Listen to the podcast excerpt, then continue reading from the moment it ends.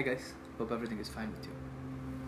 So, in the last episode, we are done with this uh, four Ds of effectiveness, right? Taking the Gandhiji's example. Today, let us understand about one of the main concepts, uh, which is related to the psychology of time management. So, I would like to tell a good news here. So, time management is a business skill, which we all know that, right? Uh, all the skills, which are all the business skills, are actually learnable so my intention is to make sure that you learn this time management in this particular season okay? So that's about the good news and let's get into the topic. So i would like to start by saying this dialogue by brian tracy in his book how you think and feel yourself largely determines the quality of your life. So just uh, listen it again. You see like uh, what exactly you feel about yourself is going to determine whether you're going to have a high quality life or a low quality one. Being in India, most of the people these days think negative about themselves. Or they try to think in a superficial way that's going to take them nowhere. So, let me give you an example here, okay? Imagine uh, you, you, you're going for your work and there is something good happen to you and you feel like the entire day happens in a smooth and streamlined way. There is no issue with your boss, there is no issue with your colleagues, and your work is as if, and you you completed your work as efficient as possible. So that's case one. Take case two.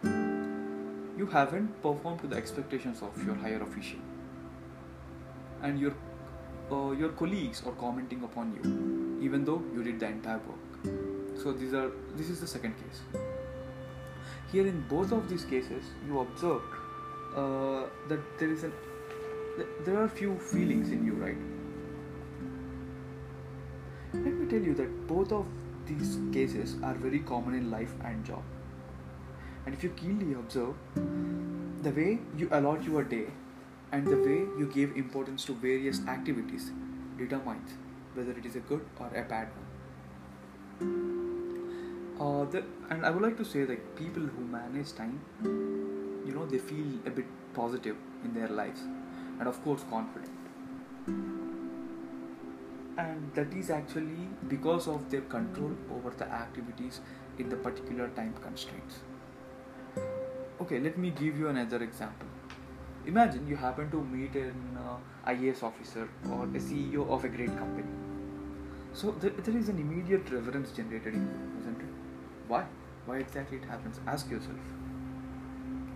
First thing, their knowledge, which inspires us, and next thing about the clarity of their work, that motivates us a lot, right? And finally comes their time management, the control of their time.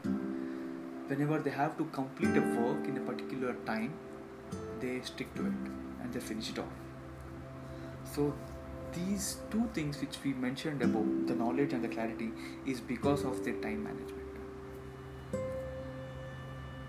And most of such people are actually self-determined or either most of such guys are either self-determined or goal-oriented. And let me tell you, there is a big difference between action that is coming from self-dependent, self-determined and goal-oriented people. You, you can definitely feel example, right? Imagine a team member and a CEO. The rigorous work which a CEO does cannot be seen in the rigorous work. I mean, it cannot be seen in the team employee. Employee. And yeah, may, maybe there are ten percent uh, exceptions.